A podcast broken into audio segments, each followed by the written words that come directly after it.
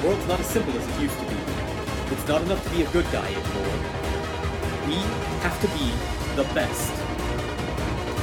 The time has come. All will be accounted for, or we will hunt them. Stand up. It's time to be the heroes we were always meant to be.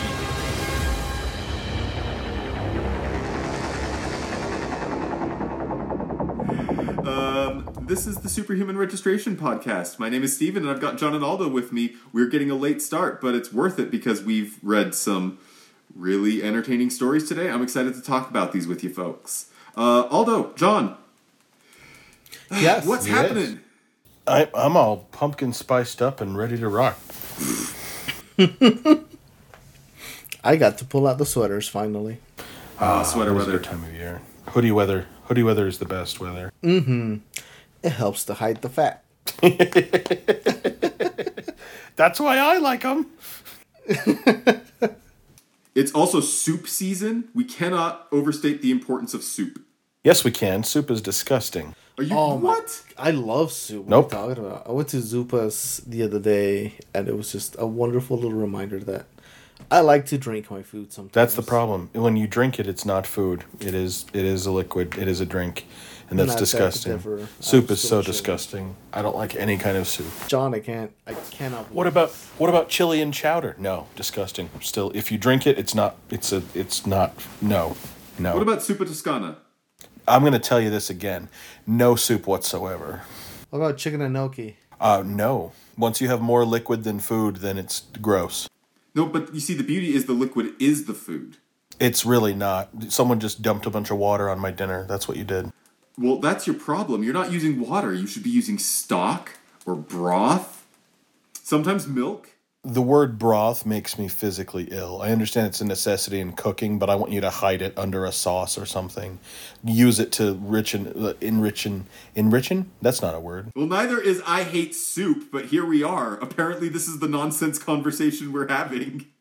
No, I'm I'm not kidding. It's disgusting. Maybe it's a maybe it's because I don't like a lot of vegetables, and that's kind of the backbone of soups. But you there there's a point when it stops becoming like when you when you need to eat it and not drink it, and then it's okay. Like I I love like you know etouffee. You know, like if there's more rice than than everything else, then great. That's wonderful.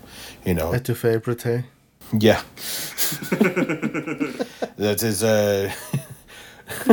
This is unbelievable. No, I don't have a Ca- I don't have a Cajun I don't have a Cajun first name to go with Caesar like Jules Caesar who lives down in the bayou and got stabbed in the back. I, I got nothing. Yeah, soup is disgusting, and the quicker that everyone realizes that, the better. You don't know what's under the surface of that soup. I do because I made it. Oh, you. Did you? I don't know. People could hide stuff under the surface. I didn't think I could be more shocked and frankly a little disgusted by you since you mentioned that you don't watch trailers and now this.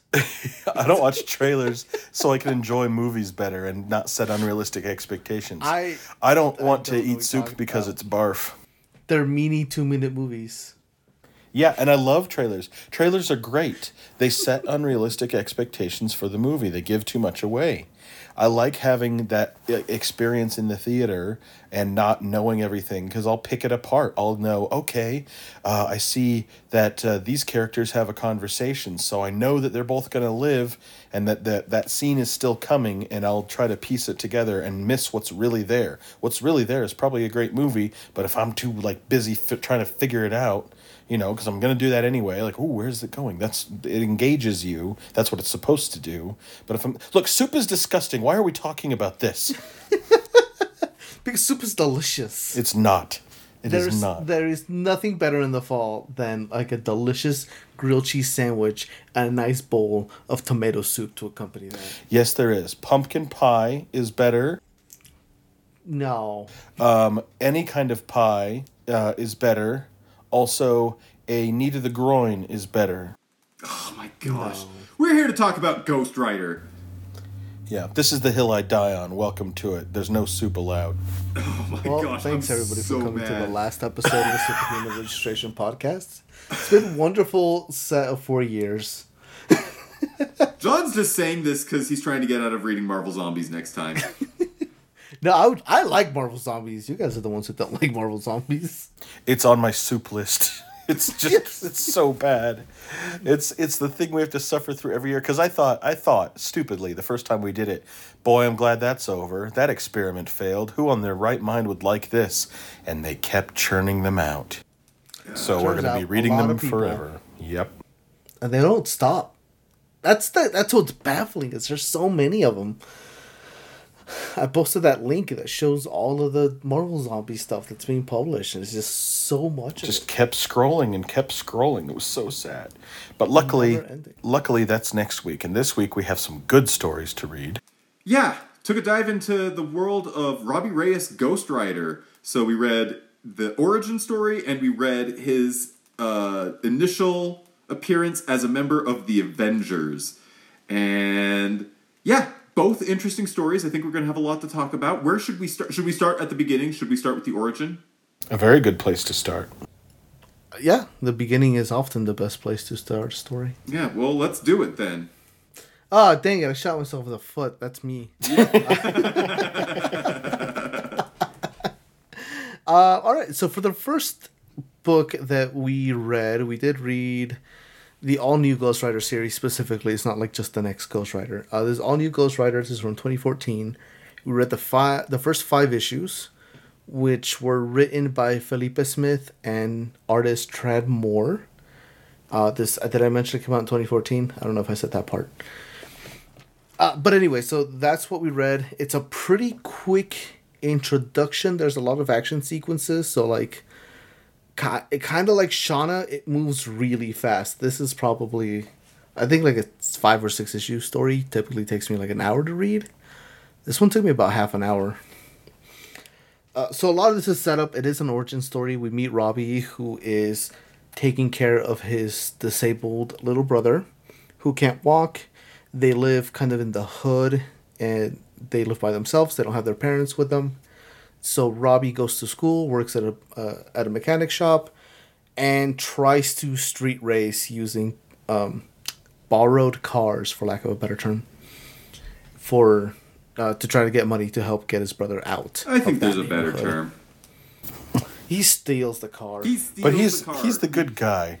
so he borrows. back, but he steals them. yeah, he te- it's a temporary theft. with full intention to replace. And probably Yes. he's a mechanic, so he's probably gonna like touch them up, make sure that they're looking nice and there's no no wear or tear. So on one of those uh, nights of thievery, uh, he is racing, and as uh, he's winning the race, he believes he's being chased by the police. It's not the police; it's kind of like a military uh, mercenary group. And when they catch up to him, they gun him down. They just straight up kill Robbie Reyes. Uh, Robbie is brought back by a spirit that haunts the charger that he had stolen, whose name is Eli. And we would later find out a lot more about that spirit and who it is and its relation to to the car and all that stuff. But that's that's in the future and that's kind of spoilers if i were to discuss that so we're not. Uh, but in the scope of the story uh, he kind of makes a deal with with the spirit. Um, it is not revealed and really isn't even uh, later it's not really a spirit of vengeance it is kind of just a spirit and so that's kind of what we're led to believe that it's just a haunted spirit. I think if you have knowledge of Ghost Rider, your assumption is that it is a spirit of vengeance, because of course. So I guess that might have been a spoiler. Sorry, it's not. Anyways, uh, so he kind of tells them, you know, trust me, you know, give me, like, you know, hang out with me, and I will give you the power to help change the world or help change like your environment, help you and your brother get out of here. And just kind of keeps telling Robbie to trust him, trust me, trust me, right? And so eventually Robbie does starts letting him use him as kind of a vessel for power, and they chase or they're looking for the people that you know essentially killed Robbie, and that kind of involves these the mercenary group, which is being uh, hired by a scientist who was creating like a superhuman formula, these like pills that help kind of morph and mutate and embiggen people. embiggen. Um, so like that's one aspect of it. There's also the gangsters that are like just the very low street level gangsters that kind of bully Robbie and his brother Gabe, as well as the actual, like the big gangsters uh, who owned the car, who had some of the drugs hidden in there. There's a lot of like who was helping who and a lot of hiring. There's just kind of a lot of back and forth on, of alliances on here between specifically between like the gangsters and the scientist and it all kind of culminates at least in this first arc to that scientist uh, kind of overdosing on his drugs becoming like super big and eventually losing his power from that overdose uh, kind of like reset back to zero type thing. And robbie essentially getting a little bit of revenge on that. Uh, but actively seemingly working to not kill even though the spirit is constantly telling him you know we're to kill everybody. We're to burn this whole thing down so on and so forth. So that's kind of the first series. He doesn't even go by the name Ghost Rider by the end of this. He's still just kind of Robbie and it's still just a spirit. But yeah, a little different from our other Ghost Rider uh, origin. And Robbie here doesn't. Oh no, my brother can't walk. Hello, Satan. Yeah. so thoughts? Um, I'm gonna just start with the one like main main criticism that I have. Uh, mm-hmm. I really dislike the design of this character. Yeah, I really. Well, I I dislike this like how his skull looks in the flame. I think his jacket's fine, his hair's fine. It's it's like you know unrealistic. Like people don't actually look like this, but you know superheroes and comic books do, so I'm okay with it. But the skull is just too odd and angular, and it kind of messes with me. It looks better when he is uh, an Avenger. We'll talk about that later. But yeah, I I'm not wild about just the initial look of of you know it I don't know. It looks almost like fake, like it's not a real skull. That's kind of what I'm used to with Ghost Rider. Is that it, yeah, it's a skull. It's on fire, but it's still a skull. This is like, you know, it looks like a plastic mask that's skull shaped. You know, I don't know. Oh, I am I am really the minority here because I actually love the fact that it doesn't look like a skull. I think if it had looked like a skull, it would have been a little boring. I think it would have been, oh, cool, it's a skull everybody knows how to draw that. Um, I think the fact that at least for me that it's so stylized, for me is a big selling point. It I for me it really helps differentiate Robbie visually from the other Ghost Riders. Yeah. Because at the end of the at the end of the day, he's still just a dude in a leather jacket with a flaming skull. But the fact that the skull looks so different really does make it feel like he's not just Hispanic Johnny Blaze. Yeah, yeah, and I, I, I see, I recognize, I acknowledge the need to differentiate the character visually from other versions of Ghost Rider. I just this look does not work for me. Um, other than that, very I would say minor point of criticism. Uh, this story rules.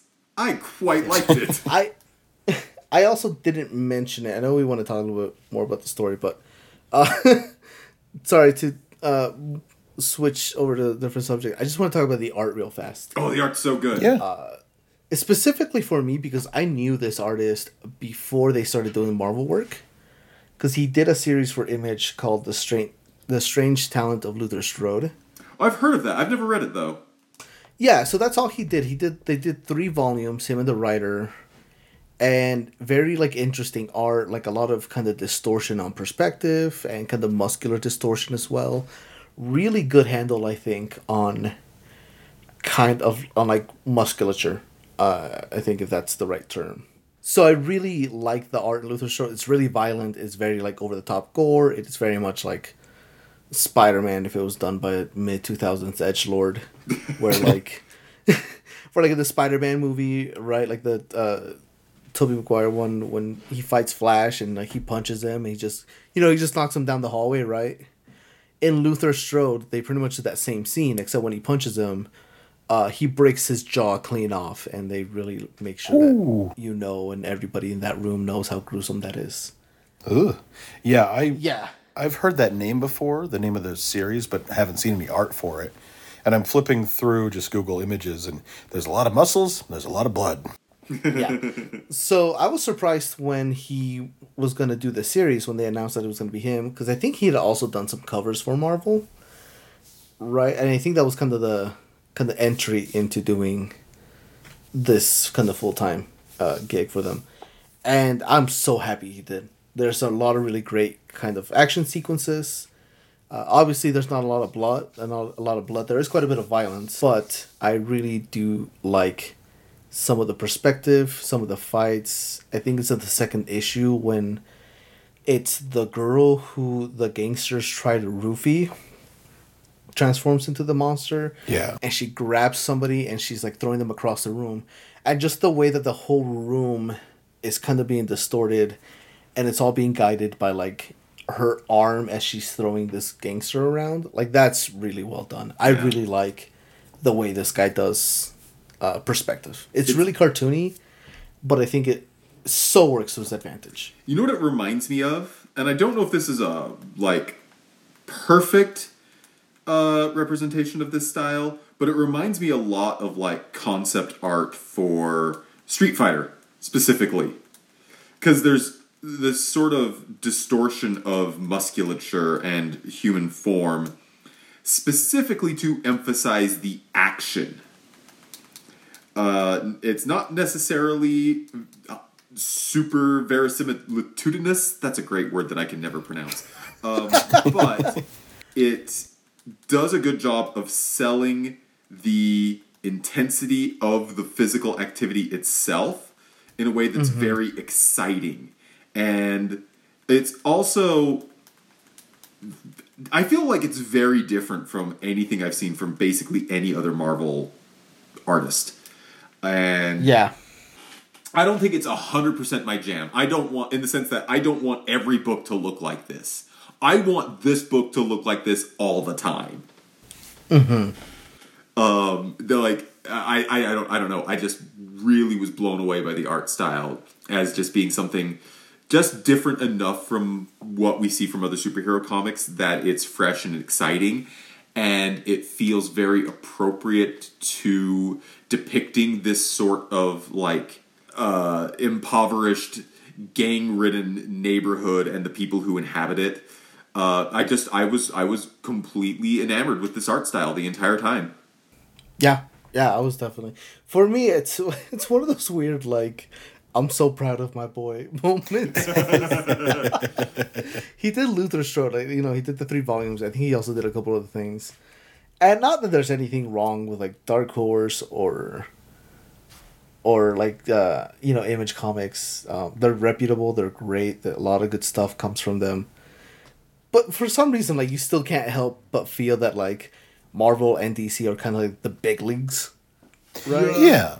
for a lot of people they still are Yeah. Yeah. And so it, it, it was at least for me, it was like super great to see that and to see him still kind of be able to do the art that he was known for yeah instead of kind of being forced to, you know, maybe adjust or change a little bit.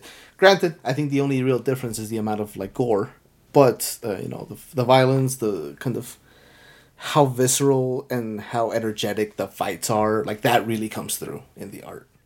I thought it was unique, you know, the Mm-hmm. stylized it you know, it was a little You thought it had a great personality, didn't you, John?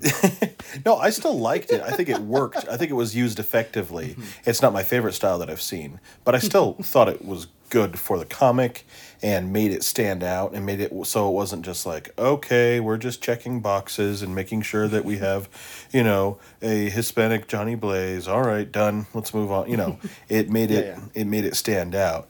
Um I thought, you know, pretty standard origin story. Um, I liked where we get, you know, Robbie not giving into the, the easy way of just going for revenge and taking out everyone who wronged him. You know, he ends up in the end just beating up the guys who stole his brother's wheelchair, not, you know, killing them and sending them to hell like Eli wants him to do. So, you know, he chooses the better path. And that's where I think we get something out of him that's, you know, less like, you know, oh, he's a good big brother. Oh, he supports his little brother. Oh, he's always trying to protect him, that kind of thing. It's like, yeah, yeah, yeah. Okay, he's a he's a good guy. This is, you know, he's a good guy even when he has power to do the things that he's needed to do, wanted to do, but couldn't do before, because he does get in a fight with these guys before he gets his powers and he gets beat up and they take his wheelchair. So when he has the power to do something about it, he doesn't go overboard. And, you know, we see, you know, he can control it. So, and probably that will change in the future, but there's there's a lot of like similarities i think purposeful similarities to peter parker in here well, it's a Marvel origin story. So, yeah. yeah yeah yeah so so of course Uh, but, but i think like some of the interesting stuff is that like peter parker right they're both good students and they're both bullied and they both kind of are in less than ideal situations. But i think where peter parker specifically like when he got his powers some of the first things he did was kind of show off kind of exploit those skills for money and you know beat up his bullies that type of thing right? Here we kind of see a different approach where it's like he already has enough to deal with and he recognizes that doing those things it just isn't the way like just kind of keep doing what he's doing like still like being a good student. Uh, you know he's even encouraged to become like a community kind of leader type thing. He keeps doing the like the right thing for his brother or like the way that he thinks his brother would want it. Um i, I just think it's kind of interesting. It's like like you said it's a marvel book. It, it'll obviously there'll be some parallels uh, but i think it's just different enough that it doesn't feel like it's just peter parker Yeah. And I will say, okay, I guess there's another thing that I kind of want to just highlight as a criticism here. I Mm-hmm. want a little bit more darkness from my Ghost Rider. Yeah. Fair to say. Yeah. Like this is from your ghost rider book or your ghost rider character my Ghostwriter PBS television show from the mid '90s. I watched that. Yeah, that's 'cause Steven's like writing Rally S on his hand. Oh, with the with Julia Sti- is Julia Stiles yeah, talking Julia about Stiles, writing I believe, was in cyberpunk. that. Yeah, She Yeah, did a she's guest spot, and that's what the the meme has become famous from that. But yeah, Yeah. she's just yeah, she was a hacker. Gosh, No, Anyways, but like uh-huh. I, I like the aspect of the Ghost Rider character as having this like real conflict between you know good and evil within a single person. Um, I think sometimes it goes a little too far.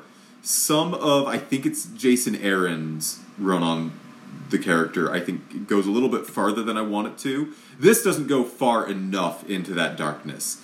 To some extent, I think that's okay because this is mostly set up for this character, um, and I kind of you can see some of the direction the character goes.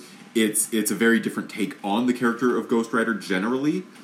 I uh, although you got into some spoiler territory earlier, it doesn't mean anything to me because I don't really have any context for it. I am excited to see more about this character. I want to see more of this sort of figure in this environment. It's it's kind of the way that I've reacted to a lot of the indigenous American characters that we've been reading about recently that I felt like have been interesting and underexplored because this is an aspect of real world that we don't see interpreted through the lens of superhero comics very often. I kind of feel the same way here where Robbie Reyes is in a neighborhood that he doesn't necessarily like, but it's his neighborhood. It's it's full of like gang violence. There's poverty going on. I think there's a danger in doing this sort of story that it can, you know, deal in a lot of really harmful tropes and stereotypes. But I think there's the building blocks here to do some really interesting stuff in this sort of neighborhood with this sort of character um, that could be like useful storytelling, authentic storytelling. So I'm excited to see more of this and more of this character and more of this locale. I think for me, what's interesting is this book is full of stereotypes, right? Like it's It an LA neighborhood. It yeah, yeah. is. It is an LA neighborhood. There is a Hispanic auto shop. There's a bunch of gangsters there. There's a bunch of gangbangers. There's a bunch of like ladies out in the front yard, like yelling at each other, right? Like there's just a lot of this. There's constant like shooting. Right, Like the part where he's like, "Oh, that's firecrackers." He's like, "Remember, we don't go outside when there's firecrackers." Yeah. Yep. like it's all, it's just chock full of stereotypes. I think what I like a lot, though, is that Robbie himself is not such a stereotype. It- Still right. a little bit, right? Like he's a young teenager who's good with cars. Boy, we haven't seen that in like 17 different movies from the 90s. but you know where we legitimately haven't seen that though? In a superhero comic. Yeah. I don't think I've ever seen this guy. character before. Mm-hmm. Yeah, no, and what I like though is that he's not a gang. He himself isn't a gangbanger. He's not in a gang. That's not him. In fact, like that's kind of called out a few times, right? Like he doesn't really hang out with any of the drug dealers or the, or the gang members. Uh, the actual, the kind of gangbangers, like those, you know, the uh, I forgot his name, but the blonde kid. Oh yeah, Vanilla Ice. Yeah, yeah. uh, he's like an actual g- gangbanger, and, and when Robbie shaves his head for whatever reason, I don't know if they they really explained why, but when he shaves his head, you know, he calls him out. He's like, "Hey, are you trying to be like us?" Like that type of thing, right? He's very much not that. He's recognized as not being like that. He's kind of a studious kid. He's skilled. He's knowledgeable. It makes sense that he would be a mechanic with as smart as you know he we're led to believe he is based on his grades, right? So I I like that they didn't resort to that with him. Yeah. I'm happy he's not the TV tropes, the cholo with a heart of gold. yeah. It, it helped that his dialogue wasn't the stereotypical, you know, cholo like gangster guy dialogue because that's all we got from everybody else. You know. What, what you mean you are spirit fool? Yeah. See. Yeah, exactly. yeah, these these homies trying to trying to pump drugs into the neighborhood. I say. oh boy. Oh boy. Yeah. Um, so the scientist, the bad guy, that's a that's a Marvel villain. It's it's Mr. Hyde. It's Marvel Yeah. Comics take on the character Mr. Hyde. Uh, yeah. I've read him in a couple of other stories. He is doing exactly what he's supposed to do here, which is to be the bad guy to get hit. um, although Yeah. I will say that the monstrous forms, like he's got his Mr. Hyde drug that he's modified and is now selling it to the the uh, drug runners in the area. Um, the monster forms are really interesting designs. I really like them. Uh, Grumpy, the gangster, like grows an extra set of arms. When Mister Hyde overdoses, he grows feet out of the bottom of his feet. He's just like stacked feet. It's just so weird and so gross, but so cool. Not like gross in the sense it's like, oh, that's disgusting. It's if you think about it, it's disgusting. But if you look at it, it's like, wow, that is really well done. I'm going back to gushing about how much I like the art again. It's it's grotesque, but not like in a vomit inducing way. right? Yeah. It's like you can look at this, you can real, you can it'll it'll gross you out, but you won't have to look away like Marvel Zombies mm-hmm. next week. yeah, I found myself kind of on those some of the pages where you see Grumpy and Mr. Hyde, where they're kind of really showing off just kind of how much their bodies have mutated. I did find myself just kind of like staring, just kind of watch, like really kind of look looking at like how they were distorted. Again, it's just kind of well done. I thought so. Yeah. Oh, and I guess uh, one other thing to add to the list of stereotypes in this story Mr. Wakeford, the well meaning white teacher who wants to save the inner city kid. He's got to be Yeah. a bad guy, right? Like we're gonna read uh, later on and find out that he's secretly been a bad guy, or somehow connected because he's like, "What do you say, Robbie? Can I count on you to bring about progress, to use the power within you to ignite change in your community?" Wink, wink, nudge, nudge. You have Ghost Rider fire powers. Wink. That would be an interesting twist.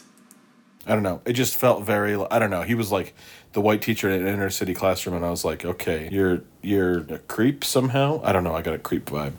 Like maybe it's Yeah. like the white savior thing, where it's like, I well, it's definitely the white saviors thing. It's a It is little bit definitely- lightsaber yeah. Oh, what is his? Uh, it's definitely Adrien Brody in that one movie where he's a teacher. Adrien Brody was a teacher in the movie. Yeah, and he's he, he's teaching like at an inner city school, and then like some kid walks up to him and throws his like briefcase across the room, and he's like, "You can hurt the briefcase, and you can throw it across the room, but I'll tell you what you can't hurt, my feelings." Now take this pen and now take this pencil and this paper and sit down and write like your paper, and it's like, wow, all right. Um i'm I'm I look I I don't want to correct um, your your assessment of that film. I'm pretty sure you're discuss, you're talking about uh, you're mixing up uh, Adrien Brody and Michelle Pfeiffer uh, in uh, Dangerous Minds from 1995. I I am not, but that that movie also qualifies as the exact same thing. I, I, I hate to correct both of you, but I'm pretty sure that you're mixing all of these folks up with Hilary Swank and Freedom Writers. No. I'm pretty sure we're all right, but these are all whitewashed versions of Stand and Deliver. Which is also, honestly, not that good a movie. I don't say that. I haven't I haven't rewatched it in like a decade, and I it has Well, that's such because a you haven't had a place in my heart. substitute teacher in a Spanish class. Because that's when you watch Stand and Deliver. in case you're in case you're wondering, Dead Poet Society, great. Emperor's Club, which is like Kevin Kline doing uh, Dead Poet Society. No, it's bad. It's a bad movie, and I love Kevin Kline. Kevin Kline is terrific. Um, y- yeah, it's not a good movie. It's like it's trying to be that kind of oh inspiring teacher. Oh, you know, still teaching the kids even when they grow up. Kind of oh, it's bad. I thought I thought my Adrien Bro- getting mixing up Adrien Brody and Michelle Pfeiffer joke was funnier, and I got nothing out of Aldo, so I'm very disappointed. No, yeah, I laughed. I thought it was very good. John, it was a good joke.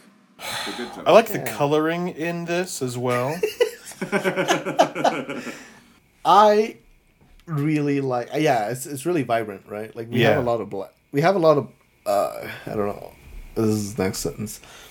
There's a lot of black in the inking and the draw and the colors in here, but not so much that I feel like I'm watching. Like just hints of color, because like all of the stuff that's vibrant is still vibrant. Like the the gang members themselves, like you know they they wear like their white tanks uh, and that is a white. They're very white. They pop. The fire somehow still pops even amongst all the color that's happening. Yeah, instead of just a page full of fire, they did a cool thing where we get, you know, a solid like red with some kind of, you know, darker red kind of background, but then the uh, flames are like a bright yellow orange and really dynamic and you know that's what we get hit with in the foreground and that's what's on you know robbie's head. And the wheels of the car i didn't notice until i was flipping through just looking at the art while we're talking about it the wheels of the car turn into flaming wheels um, and just zoom all around and it's really cool. I love how much, you know, in in Tradd Moore's art style, how much a lot of the fire that is coming out of the car and Robbie feels like it's ribbons, right? Like they're ribbons Yeah. of fire. Like it's not just here's a big fire. Like it feels like it's coming out and like dancing gracefully around him. I wonder how much of this because there's a when you're drawing in um, Procreate, which is a digital app, and I'm sure you can do this in anything. There's like a liquify option where you can take your lines and everything, and then just go around and screw them all up and make them all crazy and wild. And I wonder if there's been some digitally altering to get these like you know crazy curves that we see. You know where we get those libin the libin like wow, where we get those ribbon like flames. I don't know. It's a cool effect and sets this apart. We even get it in some of the like the faces. Um, Yeah. like you get like up close with some of the eyes. Well, The uh, issue three, I think, ends in close ups of all of the characters kind of getting ready to confront each other. And the scariest one of all is Dr. Zabo. Is that who he is before he turns into Mr. Hyde? He's Yeah. like, you know, he's just a scientist in glasses, and he's the freakiest one out of all of them. And Grumpy's already transformed at that point. So, good start. And this makes me want to read more Ghostwriter. Uh, uh, the Robbie Reyes Ghost Rider. So I think it's very effective. It's it's doing exactly what you want an origin story like this to do. Just yeah. I am just a little bummed out that immediately after this, it's a different artist. Yeah.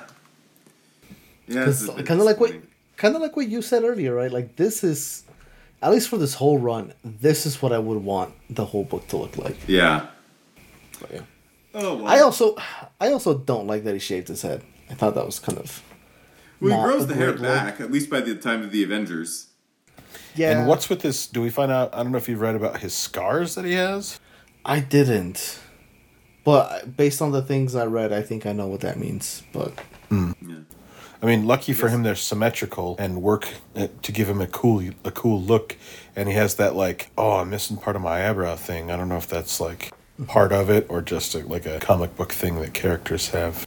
yeah, I I also like that his skull kind of mask skull thing. Um, it has like that hole in the forehead where you get a lot of fire and a lot of kind of effects that come out of it, and I think that also helps to make it look different.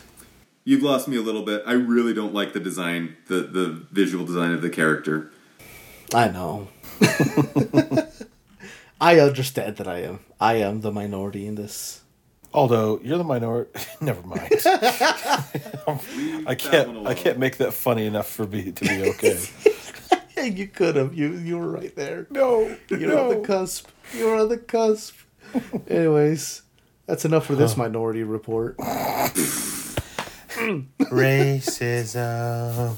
it's uh, funny when it's consensual. Oh gosh. Oh yeah, how many episodes in are we where Aldo gets to call us Whitey? fair is fair. Should we move on to the Avengers? Oh yeah. Let's do it. So, in the spirit of vengeance, I mean, in the spirit of uh, keeping this a Robbie Reyes themed evening, we read The Final Host, an arc um, which kicked off the uh, Avengers run from 2018 by Jason Aaron and Ed McGuinness. Um, inker Mark Morales, color artist David Curiel, letterer VC's Cory Petit. We this starts off a million years in the past, and we get Odin, we get Agamotto, the first Sorcerer Supreme, we get a Black Panther, an Iron Fist, a Star Brand, which is a Hulk, and I think that might mean something more later, or it does already, and I just I don't know what that's in reference to. We get the Phoenix. Um, who else do we have? Uh, Ghost Rider. Um, all of them are teaming up to take on a celestial. The Ghost Rider is riding a flaming mammoth, and that might be one of my favorite things about this. Anyway, they take on this celestial. Um, they say that they've just defeated one, and then a whole bunch more have showed up. And they say that oh, this one, you know, it was already this one that they fought uh, was already infected with something, and they have new ones that they're they're fighting. And this is all they're pretty sure they're all going to die. And then we jump to present day where the Avengers are getting back together: Thor, Tony, Cap, and um, something's coming out of space. At the same time, the Sorcerer Supreme, Doctor Strange, and T'Challa, the Black Panther, are in Wakanda and investigating some uh, archaeologists who have died, discovering some strange ruins or ruins, and um, they see symbols of their own the Black Panther symbol, they see the Sorcerer Supreme symbol. We find out later they see the Ghost Rider symbol, and something is coming out of the earth. Um, in space, um, Captain Marvel sees something coming at the earth. Um, all of these things combine. Um, Jennifer Walters is just on her way home, and Robbie Reyes is just doing his thing. And then all these things combine for um, the uh, Dark Celestials to attack, and that's that's pretty much what we're dealing with. Is the Avengers have been kind of off again, on again. This is after Civil War Two. Is that right? I believe so. Yeah, so there's you know there's been a little bit of weirdness, but they need to become Avengers again, and so um, we see them all come together and try to deal with the fight that's going on. These Celestials have fallen out of the sky and landed in places all over the earth, and so they need to figure out what's going on. And it turns out it's Dark Celestials that are being manipulated and, or controlled or run by Loki. So it's very much a um, return to um, you know the the Avengers origin. They they team up to fight Loki. This time instead of you know pitting the Hulk against them, he has turned Celestials against them. And uh, this is the final host. There have been previous hosts of Celestials that have um, come and fought, and uh, this is the final one. This is going to destroy Earth, and, and Loki is just uh, just chuffed to be there. Um, a lot of things happen, and I don't want to break down like every second of the action, but it's Yeah. all very cool. Um, like there's a scene of Cap and Loki in the center of the sun, and um, there's a race through uh, ice to get a mythical a mythical artifact between She-Hulk and Thor, and um, She Hulk kisses Thor to warm him up because they're in freezing wasteland, and um, they're um, Captain Marvel and T'Challa become the science bros and get to you know arm themselves to fight off this um, inf- infestation that is like these these bug like creatures. Um, the long and short of it is the it turns out the origin of life on Earth was a dying celestial who had been infected, and then the infection these like giant um, really hard to kill kind of uh, bug creatures are now in the middle of the earth and they are starting to emerge. Um, Celestials in the past came and the older, a million year before Avengers defeated them. Um, and Loki is trying to be right and show all of the Avengers, everyone on Earth, that they are a disease that they need curing, and the final host is the one to do it. They all put their heads together and um, attack the problem from a bunch of different ways. Um, the Black Panther and Captain Marvel fight off the uh, bugs. Um, um, the artifact that Hulk and Thor find turn them into like I guess they're supposed to be frost giants, but they're like a bigger version of themselves. Tony, you know, plays one of his Hail Mary cards and brings in an enormous uh, suit from Mars that uh, he's able to control and be enormous. And then Ghost Rider uses his power to instead of inhabiting his car inhabits the body of a, de- a dead celestial and they all fight him off. But then um, it's still not enough because they're as big as the celestials and they're fighting them but they're not as powerful as them. And so they oh, i'm like how do i do this without like going beat by beat punch by punch? This is a really cool story and i loved uh, most everything about it. And so um, they managed to trap Loki. Um, Ghost Rider actually is kind of like coming through clutch in a lot of this. Is able to save Captain America, trap Loki in his trunk for most of this fight. The more that um, Ghost Rider is in the body of this Celestial, the more he is kind of seeing the big picture. He keeps saying, We're all God's vomit, we're all God's vomit, something that Loki said earlier. Um, and they realize that they can you know become this infection that um, is killing the Celestials, and that's what they're going to do. Um, at some point earlier on, they find the Eternals, who were sent to Earth by the Celestials, and um, we'll not get into the Eternals. It takes too long because Eternals there's a whole bunch of stuff there. Sorry, they they use the Unimind because they um, passed it to Tony Stark, and he uses it, and he's like, "This is a little gonna sound a little kumbaya but we're gonna um, a little hippie-ish." They all join together and their powers combine, put them into Robbie Reyes, and then Robbie Reyes is able to um, fight off the Celestials and well, fight them off, like turn the battle of the tide, and then it kind of ends with all of them fighting. Really, it's not like one one punch and they're all dead. It's you know that's what makes the difference.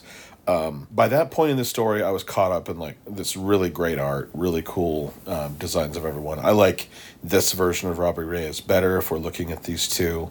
Um, there's a bunch of things that I liked about this, but I've been talking too much. Um, what did you all think? Uh, Ed McGuinness usually turns me off as an artist.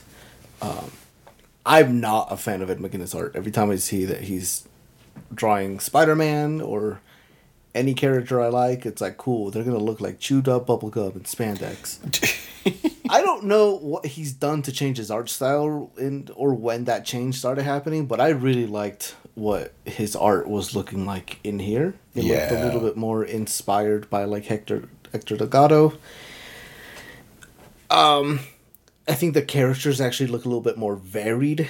They don't look like they're all chewed bubblegum stuffed in a plastic bag. Gosh, that's a very and... specific sort of criticism. they all look just like okay in in previous Ed McGuinness books a lot of the characters just look like not even bulky. They look round. They look bumpy. Everybody kind of looks like they packed on forty pounds everywhere. Like I'm just not a fan of like how he typically draws. At this point in his career, it looks like he's like like I mentioned earlier. It looks like he's taking inspiration from other places. I think the characters look a little bit more dynamic. Tony Stark does not just look like a metal version of Captain America he like looks and feels different. T'Challa looks like he has a different build than other people, like, uh, like uh, Miss Marvel and Doctor Strange both kind of look like a lot skinnier than the other characters because of course they do. So I just like that his characters now feel a little bit more varied. Before everybody kind of used to like melt the same. So all that to say, not to like just completely crap on this man's you know legacy career, but uh, I finally like his art. it this so we talk about like oh this is you know Marvel House style or whatever and it's fine or whatever. This is absolutely fantastic. Um, at first glance, it kind of looks like, oh yeah, this is you know Marvel style comic book or whatever. But the more I'm looking at it, the more things that I'm seeing. You know, we get um, good expressions on the characters. Jen Walters isn't just like you know a, a big green woman or like you know trying to be sexy. Like she's a hulk. She's like big and muscular and like beefy and there's not like an attempt to like you know like sexualize her or anything. So it's a relief because of you know that character's past uh, portrayals. Um, the coloring is really cool. The paneling is really cool. There's a lot of you know times where they have to show different things happening at the same time and we get um, you know uh, like side by side panels that are really interesting and dynamic. All of the um, Celestials look really cool. Maybe it's like that's his thing, like drawing big things in mech suits or whatever. But um, really, really liked the art a lot. Story wasn't quite as good as I wanted it to be. It starts off so promising with you know the reveal of the Avengers from ten billion years ago or whatever, and that's the sort of like cosmic level nonsense that I think can lead to some really fun, really fascinating stories. And um, I think the element that's missing for me, I, have kind of complained about this before. Uh, I come into this and I'm looking for, if you're going to tell a story on this scale with, you know, the Celestials and legacy of heroes going back millennia and the organization of a new team and all of that. Like, I feel like there needs to be something going on more than just the big superhero action. Because when it comes to the big superhero action, this book delivers, right? It, it ends with giant sized Thor and She Hulk and Ghost Rider and Tony Stark just beating the crap. It's, it's a giant kaiju battle. But. There's nothing thematically to it more than just these are superheroes and they're fighting supervillains. And I feel like, especially when you're dealing with the Celestials and this sort of like creation myth element, it should be more than that. It should do more than just lead to a admittedly really cool dust up. It, it just it's a little bit of a letdown when you uh, but i think at the same time this is also setting up more to come because odin alludes to other sins that his original sort of avengers group committed. So there's more that's going to happen. This is kind of doing the same thing that you know ghost rider did. This is the setup for all of the fun stories that are going to come. It just feels like as a story on its own there's not much to grab onto here if you're not already invested in these characters. If you are looking for cool thematic elements or uh, anything like that, you don't really get it. And and to mm-hmm. me, that makes it fall a little flat because of how epic it starts. I think it assumes some familiarity with the team, and so you can see, oh, it's them banding together when there was a threat too great for any one of them to save the whole world. It's Loki again. Um, there are nods, you know, we see in uh, this uh, last issue here, second to last issue, where you know, it mentions the Watcher, you know, watching the um, nexus of all realities. The val- the Vestalus Starbrand roars through the white hot ether, searching frantically for a new host before it's too late. Uh, the Shi'ar Empire is observing the, you know, uh, Jean Grey falls to her knees, overcome with fiery visions. The um, Iron Fist is like observing all of this happening. Odin's all this watching. So yeah, I think it's aware of the Avengers' role in the Marvel universe as like the team mm-hmm. and the the team to address the biggest threats, and everyone else is just dealing with, you know, stuff on the surface. You know, the fallout from it. You know, they're dealing with their dead celestial in their neighborhood, and not how do we save the entire planet from this. And I think we do get a bit of you know uh, the the story you're looking for. Uh, in the Cap and Loki conversations, but it's nothing. It's you know Loki being Loki, Cap being Cap. You know, it's the you know Cap being being stubbornly you know heroic. Yeah, but in the face not- of you know. I, I think my problem with that is that that feels kind of boring. Well, we have seen Like- it before. I don't know. It's Yeah, yeah. It, it just at least for me like that whole conversation, that whole bit was I I just did not care for it because it was just like okay, well Cap's just gonna be stubborn because Cap is that father who thinks he knows everything, mm-hmm. and Loki is also just gonna pretend that he's gonna be the neighbor who tells you know Cap the dad how to raise his, his own kid and blah blah blah. Like it was just like ah, we've seen this conversation play out. We've seen this in the movies. We've seen this in the comics. There's nothing of interest here, other than like some thinly veiled like exposition and like seed planting. Uh, up until Robbie gets there, right, and he starts having this his oh we're all God's vomit type conversation. This I okay. I feel like I can say this because we've read a lot of Jason Aaron books and we really like Jason Aaron. I do not like the way Jason Aaron writes Captain America. At least not in this story. He's so he is such a square. He is such a stick in the mud. It's like, we need to be the Avengers again. And Tony's like, I don't want to be the Avengers. And Cap's like, yes, you do. And Loki says, You humans are weak and mewling, and you come from these microbes. You're nothing more than a plague. And Cap's like, No, we're not. It's. It's so dull. it's so just. And it's. It's uncharismatic. Cap needs to be a little bit charismatic. And just. This just. this doesn't do it for me.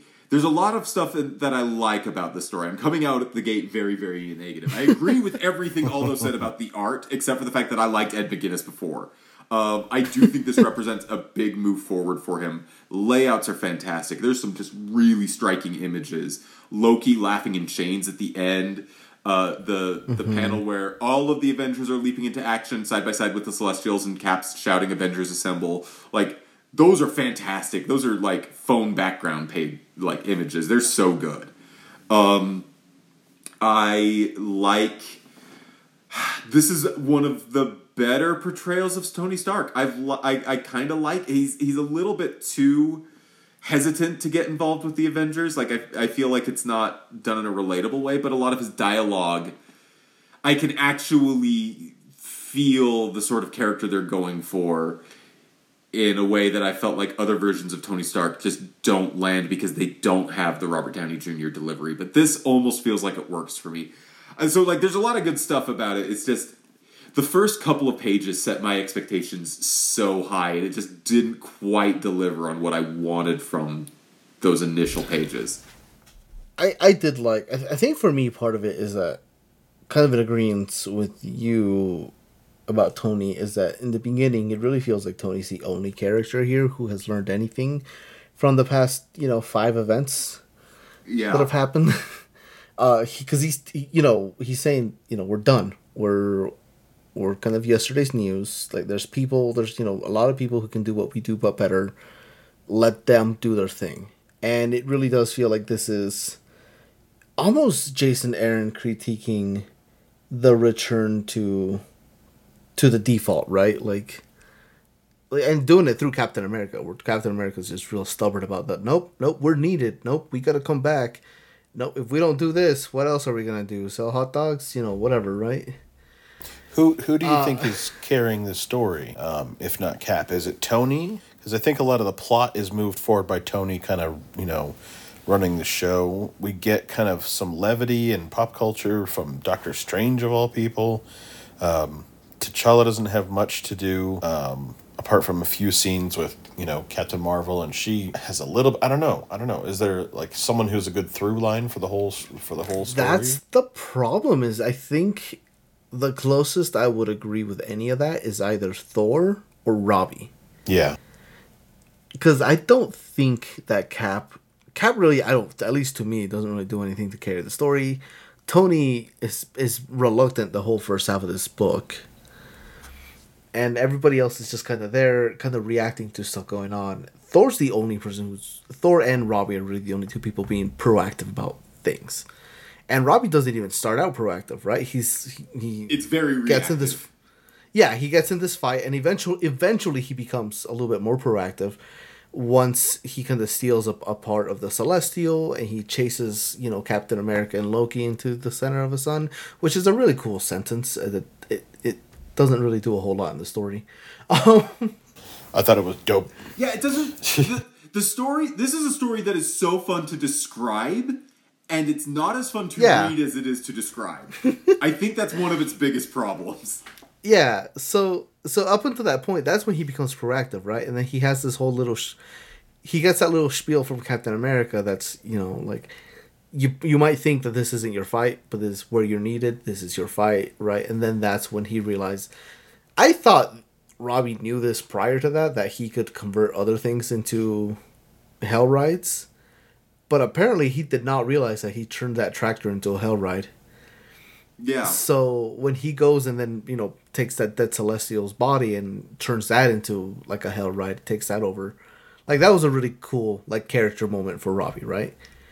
And so I think a lot of the ground, I guess as grounded as you get in the story, really falls on Robbie. A lot of the bigger, more kind of um, I don't want to say majestic, but just the bigger parts of the story are kind of carried through by by Thor because Thor's the one who has you know it's Loki that his it's his brother who's kind of leading the Dark Celestials to Earth, right? So he has the most agency kind of in this as you know a brother and rival to Loki. He's the one who goes over to talk to Odin since he has that history with Odin and and you know taking uh, She Hulk with him to go get the weird frost egg thing and that he's like so so i don't know I, I think if you're asking me who has the most agency who is the most person doing stuff in here i think it's those two But I think Robbie is the only one who. Well, Robbie and Stark are the two who actually have character arcs. Because Tony Yeah. Stark starts reluctant to be part of the Avengers and then kind of embraces it towards the end. Embraces it as though putting it a little strong.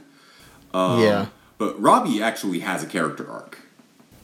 um, where he like feels like he doesn't belong with this level of threat and steps up anyway. It's not much of a character arc, but it's something. And it's more than most of the other characters get. Captain America is completely stoic and completely static the entire time. Uh, Black Panther is a bit static too. He just is kind of subsisting on being the coolest guy around who does all this crazy cool stuff and everybody's a little bit jealous of him. I, I feel like there's they're really leaning into the the kind of myth of the Black Panther in the wake of things like the Black Panther movie, but also events leading up to things like Secret Wars, where the Black Panther's just been established as this really versatile, powerful, intelligent character that everybody else is just kind of playing catch up with. And so he's cool, but he, he doesn't do anything like personality wise, nothing changes for him. None of his. I don't know. I, I, I feel like in a story where you find out that the human race is actually descended from alien viruses and they're like an infestation on the planet Earth, I feel like the characters should be shaken up by that more than they are. And nobody is Yeah. fazed by it. except for robbie Yeah, we don't get time. You know, things are happening too fast. This is a six issue arc. If mm-hmm. this was a little bit longer, there would be no doubt some scenes where they'd sit around and go, like, "Can you believe it? Like, what does that mean? Is our whole life meaningless? That we're just an accident, or you know?" And then we'd get the cap speech, like, "No, we are our choices, no matter where we come from." Blah blah blah blah blah. If it was a mm-hmm. Bendis story, they would have met and had a big conference, you know, about it. But it's a Jason therapy Aaron story. session. Yeah, yeah. So But I feel like Aaron can do this, though. I, I think for me part of the problem is I think Jason Aaron's is a really strong writer. I think when he has uh, this when he decidedly has a lead, he has a main character that the story focuses and follows. I think that's when he's at his strongest. And I think that's part of the problem here is that this is very much an ensemble book And I don't think even Aaron's knows who his main character here is, other than the Avengers, whatever that means, right? Yeah. And maybe that's what he's going for, though. Because everyone has like a little, you know, everyone gets a cool moment. There is that. Yeah. The coolest moment is for Ghost Rider, the newest member of the Avengers. Mm-hmm. And, you know, turns out, oh, wait, he might actually be super powerful. He's just not tapped into it yet because he's, you know, a new hero. So that's mm-hmm. interesting. But yeah, we we aren't really we're seeing this not through the eyes of any one character, and maybe it would have been, you know, um, a better story for that if it was, you know, a funny thing happened on the way to, you know, old Asgard or something. You know, if we saw this through Thor's eyes, if we saw this um, through Robbie Reyes' eyes, you know, the whole way through. Um, but I I- think I- it was too big to do it that way. I no, I, I see, and I, I'm of the opposite kind of thought. I was I was totally totally in agreement with you up until the last sentence, where I uh. think it's too big to have it not be focused on one or two characters, and I think that's kind of where it falters. Is and I and I really think based on like what you know you asked earlier, where like who felt like who was leading this, I think if you had focused on Thor and you had focused on Robbie, specifically on seeing this story through their eyes and their reactions to things, I think it would have elevated the book. Because you would have had the kind of big godly perspective, right? Like, this is a big thing. We have to fight these celestials, and, you know, there's obviously history here, like big, epic, million year old history. And kind of discovering that through his eyes as somebody who has been around for so long and contrasting that with Robbie and him being shaken up by the revelation that they're all a god's vomit and discovering his, you know, true power and and stuff like that. I think if you had really squared it into those two perspectives, I think the story could have worked out a little bit better. Um and I think it still needed more time to breathe. Like kind of like you mentioned, I think if this had been a 12 issue series or story, it might have worked out a little bit better too. Because it is such a big thing. There's big revelations here. They needed more time to really get reactions It's- and stuff. Yeah, it's a universe shakeup, really. And and it's kind of surprising that it the end of this book just ends on a montage Yeah. where they fight one celestial, they get the edge on them, and then it's just a montage of them beating up other celestials, like that Rick and Morty episode where Rick and, and what's her name work out. like Yeah. That's just what this is. Well, I also, as I flipped the last pages, was hearing DMX play um, as they just whooped on Slit. No, uh, we know what's going to happen, you know. Yeah, so yeah. we don't need to see every single punch of every single fight. You know, again, you know you're reading a, an Avengers story. This is an Avengers story for people who know Avengers. I think. Mm-hmm. Uh, could it have been better if it was, you know, also about something else? If I mean, I don't know. Like, what do we? What do you tell? I think Robbie Reyes is the you know the only way, or Thor because he's confronting Odin about the previous team. You know, Here's here's a hot take. What if the the central character was Loki? see, sure, there's there's. so- exact same reaction here's, I here's had. why I say that. Here's why I say that because I'm thinking about Uh-huh. similar stories that are similar in scope that I have really enjoyed, and I think of things like Final Crisis over at DC or things Secret Wars. And the character whose perspective really ties things together in those, at least for me, is the villain. Like in Secret Wars, your your emotional through line is with Doom, and in this is this is less true for things like Final Crisis, but in Final Crisis, um, the the thing that kind of keeps you going through is seeing the villain's plan come together, seeing all the pieces lock into place where Darkseid exerts his control over all of these people and effectively conquers the entire world through the power of pure evil. And so I don't know, to me it's it's like this is very much a getting the band together story and the scale of it is so massive that it, it almost feels like you've wasted the like this really good event comic setup. This could have been a fantastic event comic. and had Yeah. the themes and the weight and the meat that the really good event comics have. And y- that's not what this is. It is a getting the team together. And f- for a getting to keep the team together story, it's fine. But like that puts it on the same level as something like I don't know, Giant Size X Men number one, which is a good story, but this should have been an exceptional story, and I'm mad that it isn't. that that's always got to piss people off. It's like I wrote this comic and I put my heart and soul into it, and people are mad for what it isn't. I know, I know, I feel bad saying it, but I just, I just, you're, th- you do have a point because this this level of thing happening, this revelation that Loki drops, that like, hey, uh, Earth is just a big space bug, you know, like that should dead be an event comic. the size of cities falling out of the sky. yeah, like and, and again this is very clearly setting up like a longer story of some kind and so maybe the whole thing does wind up paying off in a really satisfying it is way. Jason Aaron who who does that. You who know? does that yeah And so, yeah, this will be interesting to revisit. But it should be a bigger event, even than like the you know Kang Dynasty, which in comparison, it's like that's one dude in the in an army in a cool ship. This is literal celestial gods like falling out of the sky, and you know dark ones, and all of it. We didn't get to know really. Like we got some of their names in passing, but there could have been a whole issue where it was just like you know when when uh geez what are their names? Now i wish i really had them in front of me so i could be i could make a where harry when harry met sally joke. I don't have them. Because at one point robbie like learns everyone's names you know. But we could have had the backstory of all these dark celestials right? Learning who they were and you know what from their point of view coming to earth was oh, there's a lot of really great images. Like, yes, we talked about Loki being in chains and just the, you know, him laughing.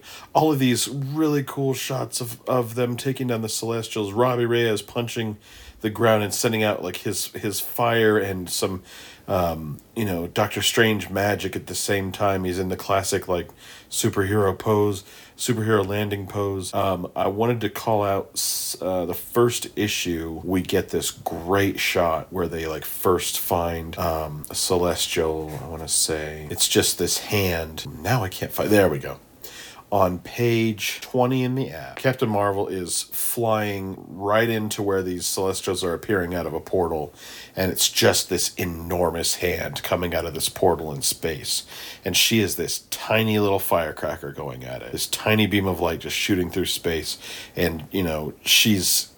It's it's almost like a suicide run because she's so tiny. She's like a gnat to this thing, but still charging it. Um, really cool coloring and we shift back and forth between you know these guys in space these guys floating through the atmosphere in their quinjet and then oh no at the center of the earth black panther and um, doctor strange are dealing with these you know it's almost like alien like little pods and stuff.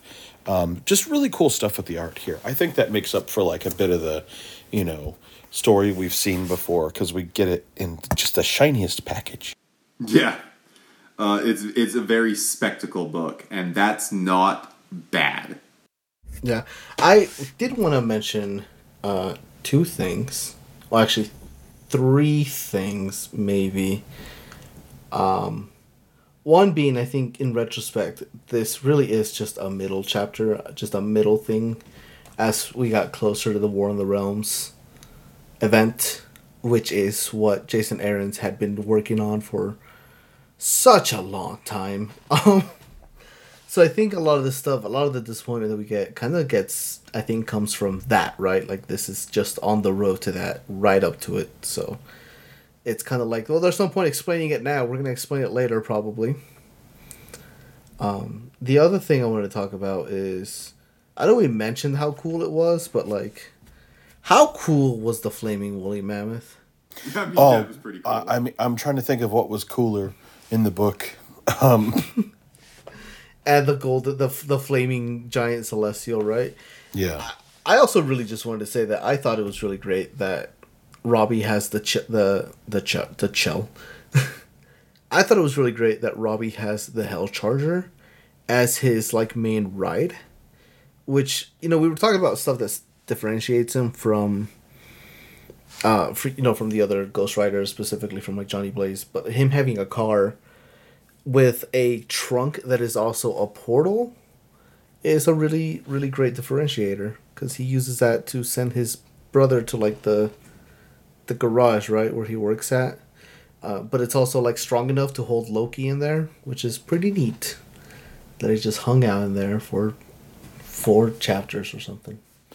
That would be fun if like the because the ghost Johnny Johnny Storm Johnny Storm Johnny Blaze there's a lot of Ghost Johnnies Rider marvel yeah there's a, yeah um the Johnny Blaze Ghost Rider has his penance stare. It'd be funny if uh, Robbie Reyes had like a penance trunk. You know, it's like not only can I trap you, but you're going to be confronted by whatever you hate most about yourself or whatever you're guilty of, and you're just you know guilty and in the trunk. Oh no, you're guilty. Time for the trunk.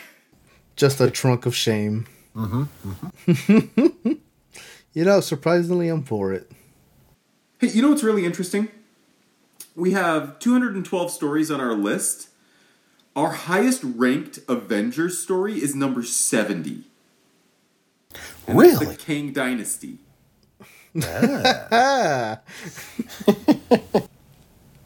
Like I was doing like I was looking at this in preparation for the segue to the ranking, but that actually strikes me as really weird. I think we technically like the Black Widow story is higher than that, and we have that technically classified as an Avengers story. But let's be real, that's a Black Widow story.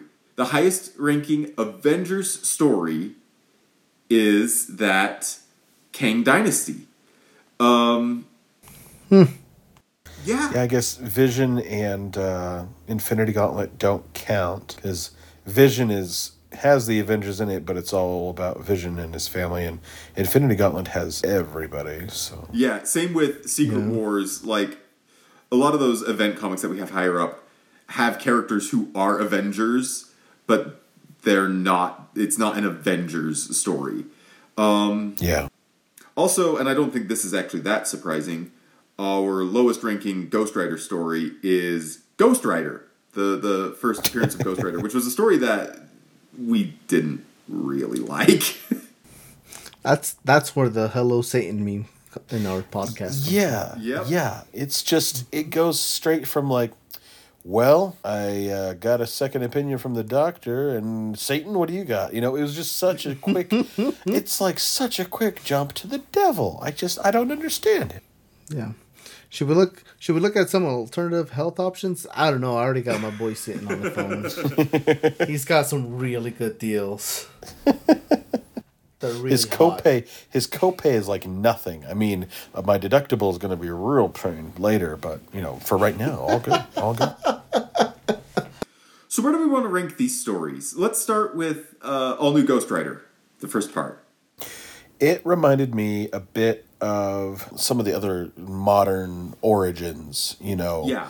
where it's a new iteration of a of a character. So, a the, you know the Ms. Marvel, the um, Miles Morales Spider Man, um, Thunder in her veins. uh, Ironheart, and you know yeah. things like that. But I, I it's higher than some of those. Lower than Ms. Marvel, obviously. I don't think anything's going to touch that, so I'm not even going to bother. I I think, based on like what you're saying, I feel because my problem with this is like you said, like the the it's kind of a basic origin. It's not that exciting. I think what carries a lot of this book is the art. Mm-hmm. And even then, a lot of us are kind of like, it's great art. It's really unique, but like none of us were particularly like blown away by it, right? Yeah, I don't want it framed on my wall, but I'm I would be happy to read more, you know, of this character in this style. So I kind of lean around where like Moon Girl and Devil Dinosaur is, which is like the '90s. Oh, I'd go higher than I that for this. I yeah, I want to put it higher, but I have a I struggle with it story wise. Well, I was trying to find where um Spider well, I think Spider Men is too high. What is that? Like w- whatever our um cuz Oh, we've 60. Yeah, that's too high. I was like Thor's Battle World is too high. That's 82. Um I don't know. I really like that one and maybe uh, maybe I'm alone there, but um, no, I think we all like Thor's Battle World. Okay, so I think I'm going below there, maybe even below New Hope manga. I don't know. That's kind of like a benchmark number one hundred, kind of in, you know, the the middle there. But it is. I don't want to put it in the lower, you know, half or anything. Steven, what are your thoughts? You you sound like you're a little bit more positive on this book than we are. I want to put it somewhere around Thunder in Her Veins, which is at number 64. I actually do think it's that good. I am a little hesitant just because I think story wise, this first book does not inspire me with the same confidence that Thunder in Her Veins does. Like Thunder in Her Veins, like that first arc, I was like, I think we're. To me, it really felt like, I think this is a setup for something amazing. I don't necessarily get that same vibe here, but I Yeah, I, I don't think this is as. I do think Thunder in Her Veins is better, but I do mm-hmm. want to put this somewhere kind of up in that range because it, it excites me in a way that a lot of the stories that are up here does. They're not necessarily perfect stories, but they are interesting. They make me want to read more. I do think Thunder in Her Veins does it better, but mm-hmm. I think this is probably on par with things like Purple Daughter. I I would put Purple Daughter above this, but I could see this being a little better than Kraven's Last Hunt. I mean, I'm obviously like both of you are are putting it lower than I am, so I'm okay with it getting knocked down. I just I was was actually quite taken with this book. I, see, the problem is I started I started out real like super positive on this book, especially because of the art. But the more we talked about it, the less positive I was on it. uh, at least, at least just in terms of narrative. I think if if we gave this the series treatment, like we have like Thunder Her Veins, I could see this potentially going up higher based on the next few stories coming out of this. Yeah, definitely want to read more. Like we talked about, it does its job as an origin story to get you kind of invested in the character and interested to see where it goes. Um, so that is good. So maybe I would put this above United States of Captain America. I would put it above United States of Captain America, which is higher than I think it should be. So, because I would put it, I would put it below Thor's Battle World, but Thor's Battle World is under United States of Captain America. So, That I, is a bit of a surprise. Um, yeah, I'm not quite sure how that happened. I think we were comparing it to uh, Spider-Man Noir. how did Spider-Man Noir get above all the? Doesn't matter. It It's surprised already- us. What's done is done. All right, so putting it above United States of Cap. Yeah, I'm okay with that. Um, All right. I, I I think it's it's reasonable to put this beneath things like Deadly Genesis and Future Imperfect. So yeah, that's fine with me. What was Deadly Genesis? That's uh, Giant Size X Men number one. Oh, right, right, right, right, right. Yeah. Okay. which makes an interesting point of comparison for this uh, Avengers story that we read. Uh, Yeah. because they they serve a similar function. You serve a similar function. Getting the band back together. Yeah. Every two weeks. I think I offended Steven. Oh no, I'm just sitting here thinking like, who am I? Am I the Professor X? I don't want that comparison. Maybe I could be a character from from the the Avengers story. Who would that make me? Oh gosh, I'm the really boring Captain. You're America. Captain America. Oh, I hate it. I hate it. I love it. Which one of the Celestials is the real sleepy one? That's who I am. He's just tired all the time. Because I'm not one of the Avengers. Yeah, where does this story go? I think that Deadly Genesis is probably like more important. But weirdly, I actually would rather read this. But I also think the the Engines of Vengeance, the the Ghost Rider story, is better than this. So I think it should go under what we just ranked. But that's all very confused. So I need somebody else to give me their opinion so I can argue against it. I would put I- this right under Engines of Vengeance. I would put it above it. I really liked this. I get that it's, you know, sure is an Avengers story, but it's, I don't know, maybe the art just like really hit me the right way because it was just really cool. I I would have put it higher, but I don't think that's going to happen. I would put it above, I don't know, above Gifted even. I just don't like that art. Really above gifted? Yeah. And like Shuri is fine, but it's not like you know. There's nothing super memorable in there. Oh, you know what? I would put Engines of Vengeance above Shuri because Shuri was Shuri surprised us somehow. Now that I'm thinking about it, but I can't remember how. You know what? It's too late. We already ranked it. Yeah. Too late. too late. Boy, if only there was some sort of recording so I could really kind of go back and find out why we ranked it that high. I think we were just really high on the character. The Superhuman Registration podcast can be found wherever you listen to podcasts. as long as it's Spotify. No, there are as it's other places. But Yeah. find that wherever podcasts are found. Spoofy. and then tell us where podcasts are, because we don't know. So, anyways, we gave you some stuff there, Steven. Work with it. Of the options that were kind of thrown out there, the one that appeals to me the most is putting this just under Engines of Vengeance, which I feel like there's a cop out a little bit. I mean, if you want to put it higher, argue for it. I'm malleable. I'm like an Ed McGuinness drawing. But I thought this was I thought this was called Engines of Vengeance. Oh, putting sorry, putting Avengers below Engines of Vengeance. Okay, I think it- Correct. Yes. That that's me. I much per, I very much prefer to Engines of Vengeance.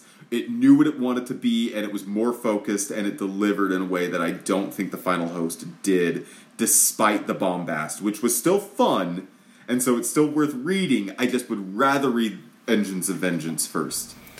Yeah, narratively, narratively, and just Vengeance is more focused, which it's also a smaller scale story, right? yeah. At least for me, I I would take the art of Engines of Vengeance over Ed McGuinness any day.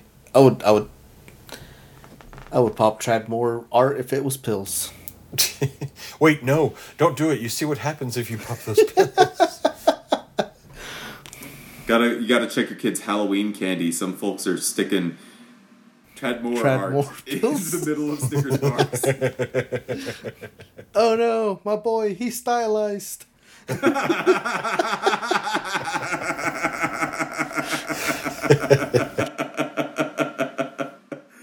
uh, all right. So, I don't know, and just, so I I think it goes above, but I uh, also respect democracy. somebody has to, right? Oh, Sad. All right, so I guess it's going under Engines of Vengeance. Okay, that's our our new seventy five and seventy six engines of vengeance and the final host. Boy, engines of vengeance is such a difficult title to say. It is it's like the Also- juror. I like the final. The final host is fine, but it does not have Kang crashing into Earth on a spaceship shaped like a sword, challenging Captain America to a fight. That yeah, that moment really keeps that solidly in its place. It really does. That carries a lot for it being what twelve issues or eleven issues. It's such a good moment. It's so. I want to say it's iconic, but If you're gonna have a spaceship and you don't have it in a sword, then you better have a really good reason why not. it better look amazing. Yeah. um, So next episode will be our Halloween special. I believe the episode will actually uh, go up on Halloween, and so we got to do it. We gotta we gotta go back to our roots. We gotta read some Marvel Zombies Returns. No, and nobody was happy. And nobody was happy. I don't know. The Marvel Zombies books have been getting better. That is, I was thinking about that, and I remember saying like, "Hey, I didn't hate this one like I thought I would for the Yeah, last Marvel Zombies episode." 4 actually, uh, It's the highest rated Marvel Zombies book. Yeah, it, it was 147, which at the time was, I mean, it's still pretty bad. 100, it's 194 out of 214, but they're getting better. Marvel Zombies number 1 is at 207. We'll see how these that story does. Um, we're gonna accompany it with another like vaguely spooky story, uh, in part inspired by the the character's recent appearance on the new Marvel special Werewolf by Midnight. Is that what it's called? No, Werewolf, Werewolf by, by Night. Night. Werewolf by Like Night. the comic. I couldn't remember what the comic was called. It's Either called way, Werewolf by Night. terrible story or terrible title. I haven't seen the special yet. Aldo says it's really good. Character Elsa Bloodstone is in it, and she, I believe, first appeared in a 2001 series that was very, very strongly trying to get on that Buffy the Vampire Slayer train. Character wasn't even a redhead in in the original Bloodstone comic. She was blonde. You know what bums me out is she's not even a redhead in Werewolf by Night. It's black and white. Of course, she's not. You guys Well- know that Buffy was blonde, right? But Elsa Bloodstone is a redhead. The Sure. most popular iteration of the character is redhead. The most consistent iteration as well. Right, but the original version is blonde because they're very trying to be Buffy the Vampire Slayer. I haven't read the story, so this is stuff that I've read about it. It we'll have to see if it's any good. It's not written by John Swabbins, is it? Uh, no, Okay. Just, just double checking. man, I don't, I don't, I don't know that I can keep calling him Jom Swabin because that's a term of endearment. And oh, not for me.